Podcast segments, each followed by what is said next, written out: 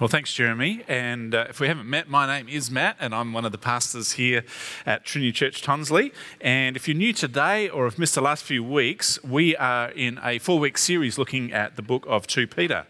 Uh, in chapter 1, we heard of the great encouragement from one of Jesus' closest disciples, Peter, that God has indeed reconciled us to himself and given us everything we need to have a fully restored relationship with him and pursue a godly life in the world today.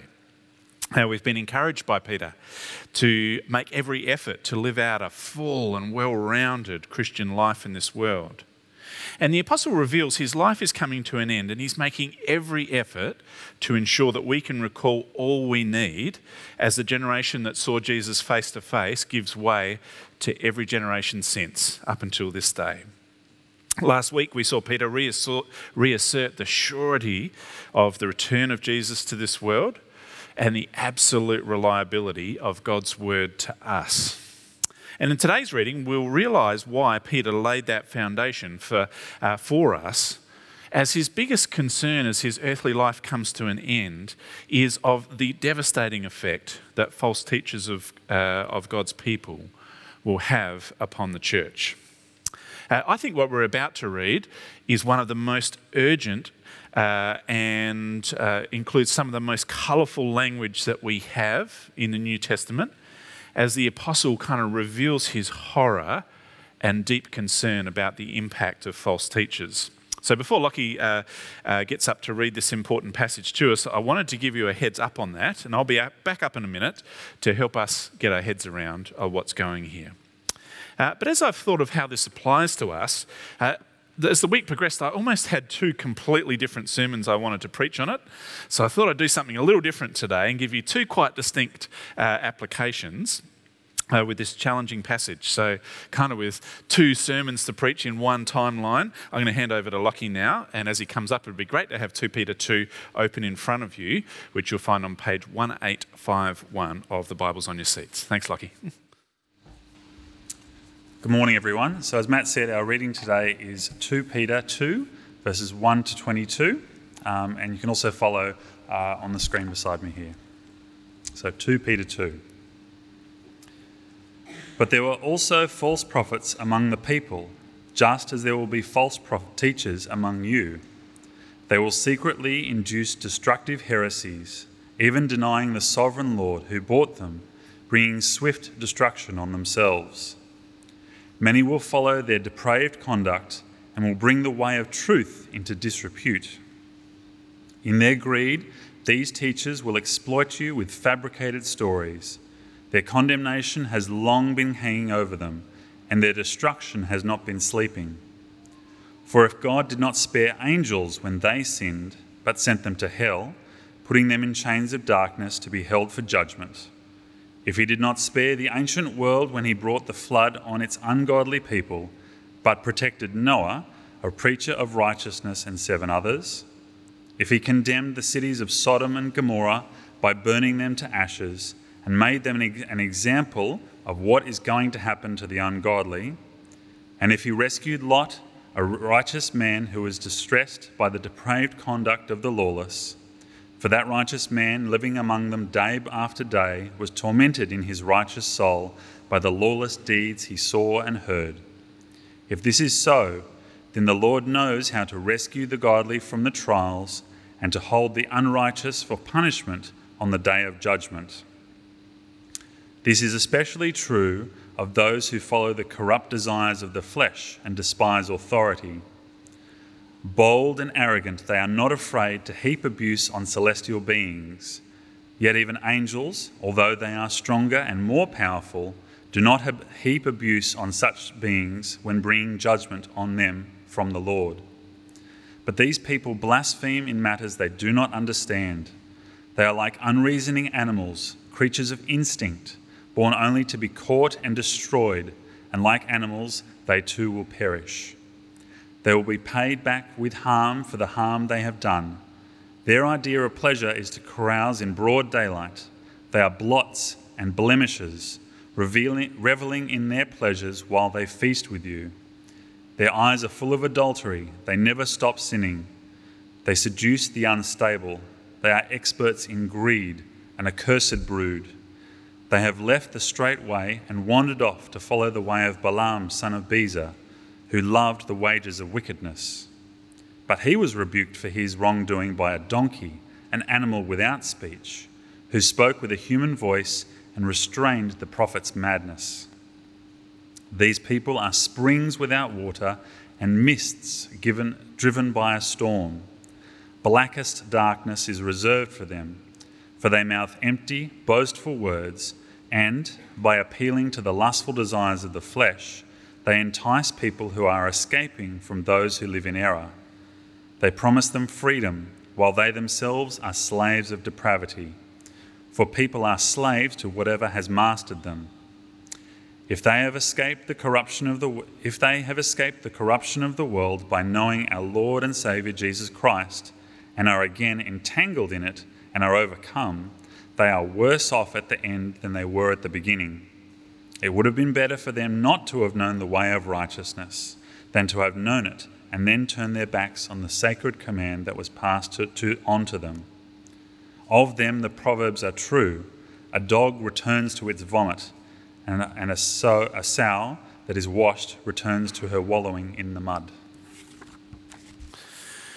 Well, thanks, Lockie. Uh, as we begin today, I want to take you back to the swinging 60s in London during a time of huge cultural change. Uh, the churches there had actually been growing strongly since the end of World War II, and the winds of church unity were blowing strongly. Uh, the British Council of Churches had resolved, uh, actually in 1964, that by 1980, that all the church denominations were going to be amalgamated into one national church. Now, it seems uh, so naive to us uh, some 60 years on, uh, but at the time, there were many who thought that a realistic goal. I mean, what's not to love all of God's churches standing as one? Yet, like today, it didn't account for the fact that some churches had deviated wildly from the faith passed down to us in God's Word. Now, evangelical is a term that really has nothing to do with North American politics and everything to do with clarity around the good news of Jesus and a high regard for the Bible being God's word to us, as we've seen asserted so strongly by the Apostle Peter uh, last week. So, as uh, evangelicals in Britain gathered in 1966, a few years later, at a National Assembly to consider this radical call to unity and what next steps to take, uh, a guy by the name of Dr. Martyn Lloyd-Jones was at the peak of his preaching powers, nearing retirement age, and was asked to address this assembly. Now, the mood apparently that night was kind of fever pitch. His sermon was electric. And he actually called evangelicals out for their lack of visible unity with one another while remaining scattered and ineffective around the major denominations. Remaining formally and visibly linked with false teachers and not standing together as one in what he called evangelical unity around the gospel. And he put forward this idea of a new fellowship or association of evangelical churches. Uh, a much younger, yet equally popular 40 year old John Stott was uh, chairing this public lecture. And uh, sort of precedent would have it that it was his role to, as chair, to thank the speaker and introduce the last hymn. Yet as he rose, he indeed thanked the good doctor for his sermon, but stated in a stinging public rebuke that, Lord, that Lloyd Jones had neither history nor scripture on his side sparking a fierce debate that in many ways still simmers along in the Church of England about the appropriateness of gospel hearted Christians remaining in formal fellowship with uh, churches marked by unbelief and false teachers. So, how does 2 Peter 2 help us think about who had the right response there? That's introduction one. I'm going to do introduction two for two points. More briefly, the Bible is very clear that the chief role of an elder in the church is to teach the Bible and do so faithfully. The Apostle Paul puts it clearly that character matters in elders, that both your life and doctrine must be watched And after pointing to what the fruits of a faithful life look like, he says in Titus chapter 1 verse 9, speaking of the elder, he must hold firmly to the trustworthy message as it has been taught, so that he can encourage others by sound doctrine and refute those who oppose it. As Cam mentioned in the leaflet letter, some of the staff team uh, were able to be part of a national conference in New South Wales a week ago. And one of the evening talks, the speaker pointed out that this role of kind of refuting error has never been harder than it is right now. Up until about 20 years ago, false teachers were fairly sort of slow moving targets. New church might be set up in town preaching a false gospel. You could identify the error, protect your church under your care by bringing the Bible to bear in a corrective way, teaching sound doctrine, and refuting error as is the God given task of an elder. False teachers could, of course, write books and have them published, but again, fairly slow moving target. You can read it, produce a written response or sermon to address the false teaching. Whereas today, false teachers can make endless inroads into the church, and you can't see them coming due to the endless array of podcasts, blogs, online communities, through videos and slick music. People can be drawn to false teachers and dive deep for months, getting their sort of arguments uh, straight, and then recommending a great podcast uh, to their pastor or catching the pastor unaware, sort of after the service, who's been juggling many things, with a well crafted doctrinal challenge with months of background reading and preparation, catching uh, the pastor off guard who didn't see it coming. It is impossible today for a pastor to be well prepared on every false teaching out there being consumed in a church. So, how should 2 Peter 2 shape us as we think about that challenge? There's two big issues for us to consider, so it's twice as important that we understand what's going on in 2 Peter 2 today. So let's dive into the text, which is a little tricky, uh, before we come back to address both of those very important issues in turn. It'd be great to have your Bible open in front of you if it's not already. Now, when I say tricky, there is some stuff here I'm not sure about, and even reading some of the greats, they're not sure about either, in terms of, for example, who exactly is heaping abuse on what celestial being in uh, verse 10, and uh, some of the other challenges as well. Yet, even without all of the minute detail resolved, I think we can confidently draw some conclusions about the big picture of what the Apostle Peter is saying and apply it to us accurately today. So that's our task. In verse 1, the big issue is very clear.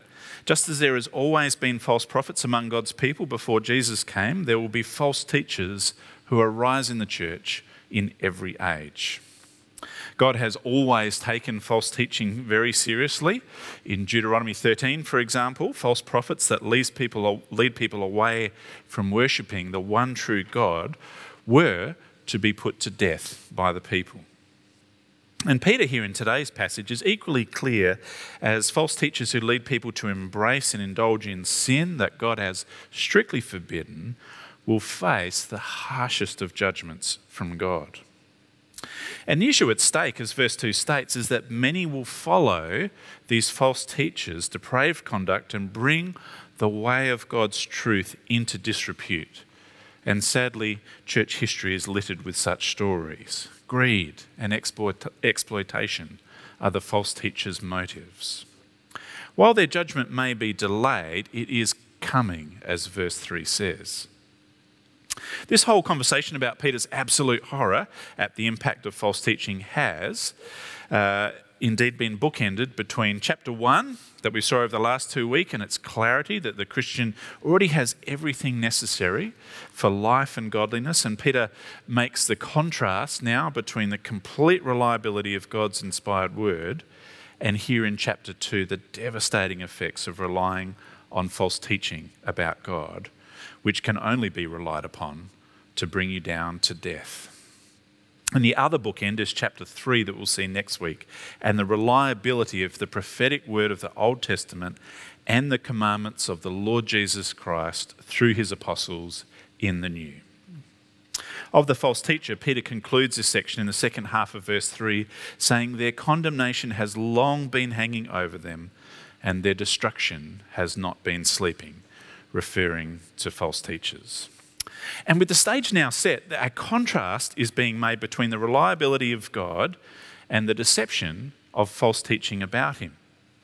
Peter now builds his case for what is at stake, what's at risk, and he makes his argument from verse 9, building kind of to the punchline. Sorry, from verse 4, building to the punchline of verse 9. Let's read from verse 4 and follow the logic and actually feel the full weight of it. This is not just information we're taking on, feel the weight of this.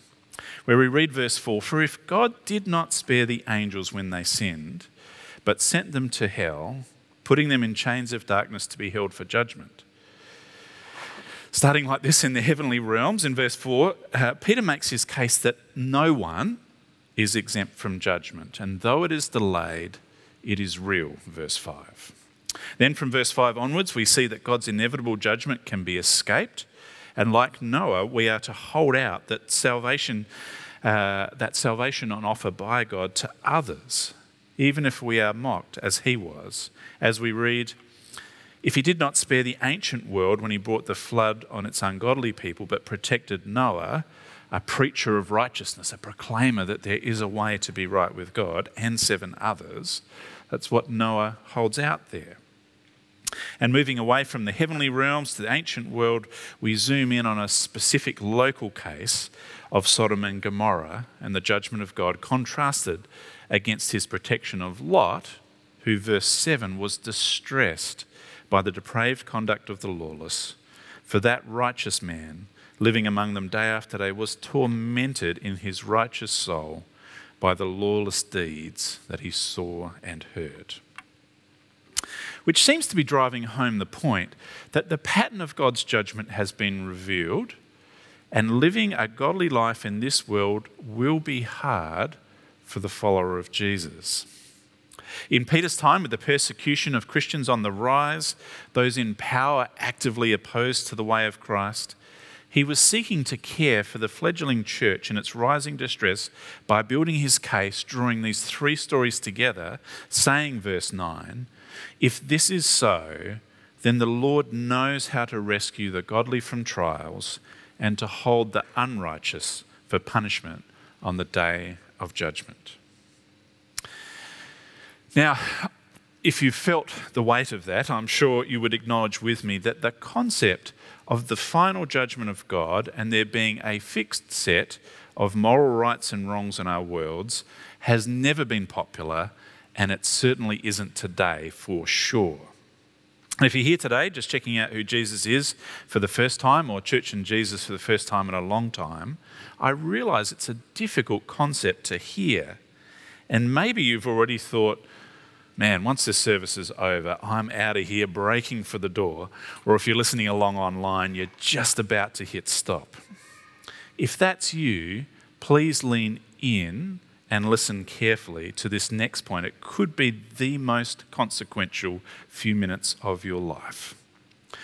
Because the context in which Peter says these harsh and hard to hear words is absolutely crucial on us understanding them aright as Peter knows that righteousness, that right standing with God, is on offer freely to everyone as a gracious gift from Jesus to you as he went obediently to death on the cross, so that he could bear the wrath and judgment of God on his shoulders.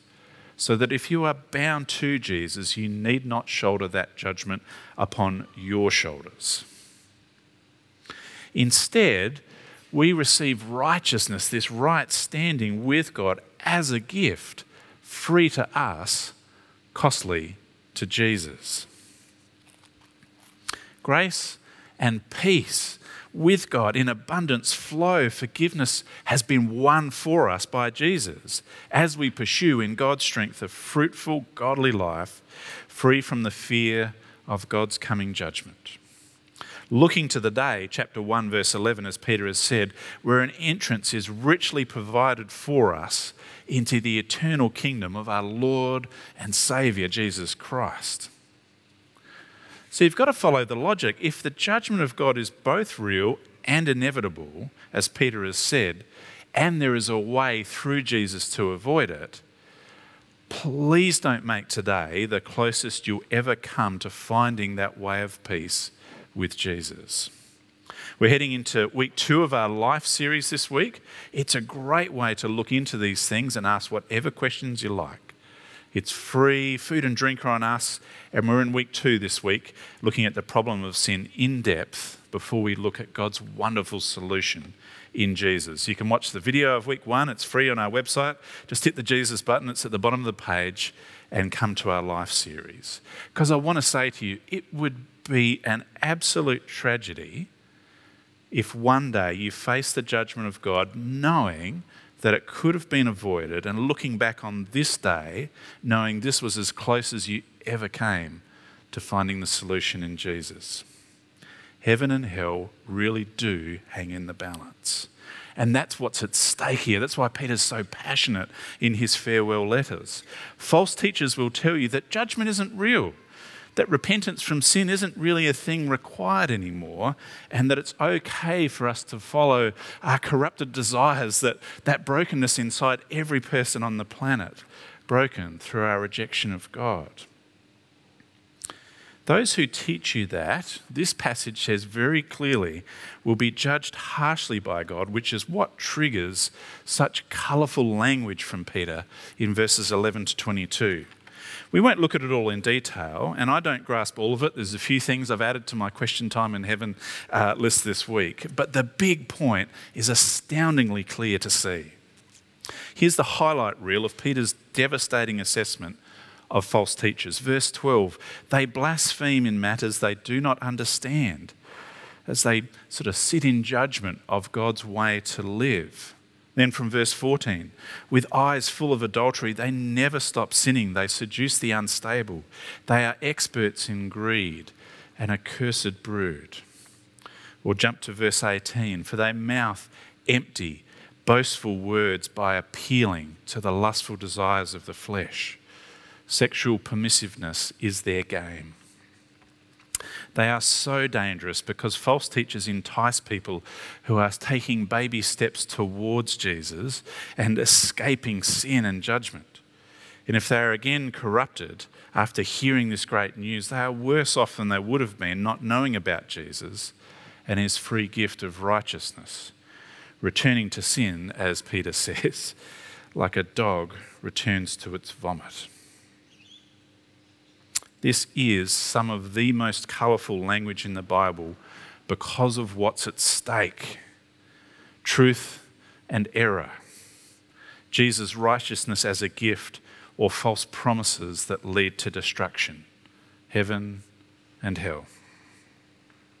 As such, Peter reserves his harshest language for false teachers. Read with me from verse 13. They'll be paid back for the harm they have done. Sorry, paid back with harm for the harm they have done. Or verse 17, blackest darkness is reserved for them. And verse 12, I think, is the harshest assessment of them all.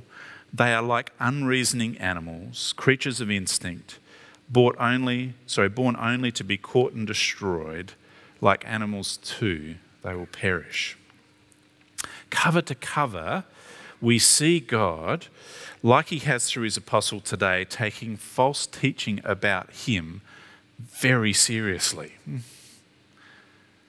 Now, confident that that point is made, now our job is to work out how, as a church, it plays out in each of our two applications. And of course, there are more applications.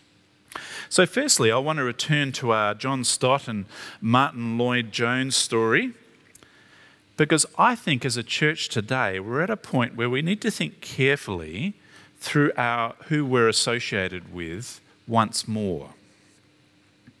Holy Trinity is uh, in the city was Adelaide's first church plant in 1836, planted in the new colony uh, by the Church of England. So it was and has remained formally linked with the Anglican Church. Now, you may have noticed we don't trade much on that as the Trinity Network. It's only barely mentioned on our website, and there's some rainy day fun trying to find the one oblique reference uh, there for it. Now, I want to say up front Anglicanism, by its founding uh, documents and theology, has some wonderful history. In some parts of the world, the Bible is richly taught by people passionate about the gospel of Jesus with a high regard for Scripture. However, sadly, in our time, in our city, it is not the case, and that should not surprise us given what the Apostle Peter has said. False teaching is rife in the Adelaide Anglican Diocese, so we keep our distance. So much so that many of you who are new to us might be surprised to find out that I'm actually an Anglican ordained minister. Our current association as a network of churches is at its lowest ebb ever and exists now only really on a functional basis because of the issue of false teaching. The arguments of Stott and Jones almost 60 years ago about whether it's appropriate to stay in a denomination where false teaching about God is rife are as fresh and as relevant for us today. And for some context, I think this has changed uh, in the last sort of 10 or 20 years. Uh, 10 years ago, under our previous Archbishop, there were plenty of things I uh, would disagree with uh, him on, but I could say them to him. I could have a meeting, we could talk. He would tell me what I think. I would tell him what. Uh, uh, sorry, he would get, start that again. He would tell me what he thinks. It usually always starts there with a, uh, with an archbishop. Uh, I would then get the chance to respond and open the Bible together, and we could disagree. And wherever he stood on a range of issues, he actually pushed some of the worst elements of false teaching out of our diocese. And our new archbishop has welcomed them back in again and is nowhere near as clear uh, on biblical matters as our previous one was. So that's the context. As you consider what is a wise thing to do next, both Stott and Jones, if you want to read, and I, I, printed out an article from the Gospel Coalition, so if you want to think about this some more, both are well thought out. Both are committed to calling out false teaching and unbelief in those who lead the church, and both taught very actively to protect their churches and to protect the gospel. If you want to consider their arguments, it's a good read and will only take you 10 minutes or so. There's some printouts on the table there, and we'll send it out in the weekly email as well. My thoughts are given what we've just unpacked from 2 Peter 2, we have to think very, very carefully about how we relate to false teaching in the church. And where I come from it, I come from it from a missional perspective. That here, I think, is unashamedly the Apostle Peter's primary concern that people would come to know the earth shatteringly good news of Jesus as given by God and faithfully recorded to us in His Word. He would, he's passionate about that. He doesn't want people to be led astray and to their destruction by false teachers who appeal to our sinful desires and give us false assurances. So, today, as in Peter's day, much false teaching still resides in the church, and interestingly, it hasn't changed much uh, from when the apostle f- first wrote these words, that much of it centres around what I would describe as sexual permissiveness. God is abundantly clear in His word that sex is a wonderful gift given by Him to be enjoyed by a man and a woman in marriage together. We live in a time where that is deeply unpopular and considered repressive. And I really think of the next generation of our youth and young adults who rise up amidst kind of hookup culture, pornography, Tinder, Grindr, friends with benefits, in a society that has made sex a recreational pursuit rather than the glue that binds two people together for life. We should feel much more pain than I suspect we do living in such times. The pain of Noah and Lot that they felt, I think, should be instructive for us. And as people who know the grace of God and what Jesus has done, heading to the cross to pay the penalty of sin so that anyone on the planet, and I mean anyone, can find grace and peace with God in abundance, I think we are called to do two things to lovingly proclaim the gospel to all people, regardless of race, class, gender, sexual orientation, and at the same time be brutally clear in our stance against false teaching in the church today.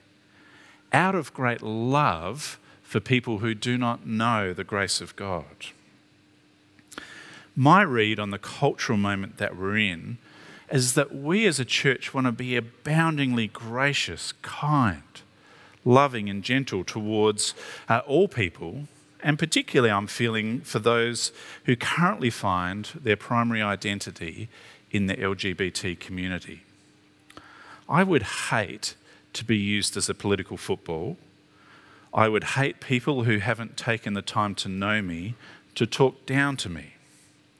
For the Christian, I think it's a time to, in humility, to acknowledge that we ourselves, there is no part of our mind, our sexuality, our heart, our body that is untouched or unbroken by sin. We have to come from that place of humility about ourselves, championing the grace of the gospel to all people. Because the message of the gospel is one for all people of eternal hope, optimism, and joy, where anyone on the planet can find their true identity in Jesus. With that in mind, can you see the danger false teachers pose to Jesus' mission to reconcile humanity to God through the cross? If there are false teachers in the church today that teach, as some openly do in our diocese, that Jesus will not return. I was mocked in my ordination class for teaching at life that we actually believe that Jesus will one day physically return. I have seen time and time again people want to exclude any reference to judgment or the wrath of God or to sit under the authority of Scripture as motions get passed at Synod. People deny and teach openly that God calls us to actually live in line, to, you know, firstly have our relationship restored with Him and from a position of absolute freedom, live in line with what He deems good and true. People who have church written on the door and have the same banner, uh, same badge, you know, Reverend Matt Lehman, actively teach that in our city today. They teach against that good news and they teach other things. Sadly, uh, albeit tenuous link to the Adelaide Diocese of uh, Anglicans links us to such false teachers, some of whom 2 Peter 2 is an apt description. And we need to think about that carefully. Out of great love for all in our city who don't know the grace of God that can be found in Jesus. I think now is a great time to own our future together, to know and be a part of how we make decisions as a church on such matters, to ask questions, to pray, and to look to God together. Now, our AGM is coming up on Monday week, and as much as uh, finances are concerning, there's a much bigger reason why you should come along. Uh, historically, those familiar with me will know that I've often played down the importance of an AGM. I had my reasons, my heart was good. But in the end, I think I was wrong to do so, and I want to correct that. Because a healthy church takes ownership of our life together, and good governance is but one way that we can do that. We'd love to see you there. The details are in the leaflet. And moving to our second point of application on false teaching, just briefly, I have three quick points I want to make to you. When we're trying to kind of juggle this, what seems to me an impossible task to hold false teaching at bay outside the church today, uh, given the blessings and challenges that coming from being connected in a digital world. So, my first point I'd want to make is always have a Bible between me and you. God's word to us is where the power of God resides, and it's where truth and authority reside, and it is our ultimate weapon against false teaching. Any good Bible teacher wants you to be looking at the Bible and questioning what he says is true and right, because these words are your life. As a pastor at Trinity, we enjoy a great deal of trust and respect from our church family. It's very kind, there's a good heart to it. And I don't mean to embarrass anyone here today, but I want to be clear because this is very important. From today, I'd love to set all of you a goal. Big stretch goal, I'm, I'm a fan of big stretch goals. And my goal is never to sit through another sermon again without a Bible open in front of you or on your phone. Keep one between me and you or any preacher at all times. Own it as part of our corporate identity to be committed to biblical truth. Preachers make mistakes. God does not through his word. Secondly, with so much biblical teaching online today, it is impossible, as I've said, for false teachers, so for to pastors to stay across every false teaching. God calls us to be a part of real churches and to real, have a real pastor who knows you and is called by Jesus to give an account for you. I'm not against podcasts. I listen to them all the time. I love finding good ones. But as you join this church, I want to say clearly please do so with the heart of taking our pastoral staff as your pastors. I would always encourage you to value the opinion of the real pastor God has given you more than those that you can find online. We are accountable to God for each person who calls this local church family their own, which is quite a responsibility.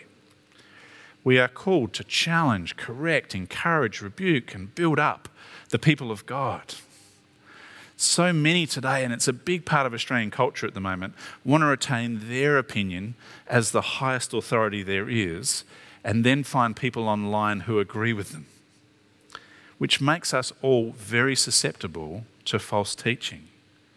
Rather, I would encourage you to sit under God's authority, exercised through His word, delivered by flawed but real pastors who love and pray for you much more than you probably realize. And finally, I'm out of time, but it's my simplest point. Another great protection against false teaching is to sing the truth to one another. Singing is such a powerful thing to take truth from the head and impress it in the heart. Value the words that we sing assess songs not just on their tune, but on the truth they convey, and sing them to God. Sing them to build up your heart and the heart of the brothers and sisters in Christ who are your own. For time's sake, I'm going to uh, reshuffle the end of the service this morning. I'm going to pray quickly. Uh, Grace is going to then come up and pray more widely for us. And then we'll sing two great songs one older one that everyone will know, and one newer one that we started uh, the day with to impress these truths upon our hearts. And I encourage you to sing with full voice, but for now, I'll pray. Dear Heavenly Father, um, we thank you so much for your word uh, to us. And we just want to pray for uh, each person in the building today. These, as you know, you know our hearts, you know everything about us. Uh, you know the whole variety of reasons uh, for why we find these things uh, hard to hear and challenging to us. And we pray that you do a great work in each of our hearts by the power of your Spirit. So, bit by bit, uh, we might, uh, for those who have already placed their trust in you, we might uh, grow in our appreciation of the role of your word to us uh, as delivered through the local church, that we might happily sit under the authority of your word in challenging times. And we pray for all those who uh, seeking you out, Lord, that the stakes uh, of what hang in the balance here might be deeply impressed, and that we as a church might uh, lovingly convey the good news of Jesus Christ uh, to others here with us today, but also as we look out into our week with uh, so many people that we know in workplaces, uh, neighbourhoods, and schools that don't know you, don't know of their grace, and are searching uh, for their deepest identity of who they are and how to be loved. And we pray that so many of them would find their primary identity uh, in Christ, knowing of your great love for us. And it's in Jesus' precious and very powerful name we pray. Amen.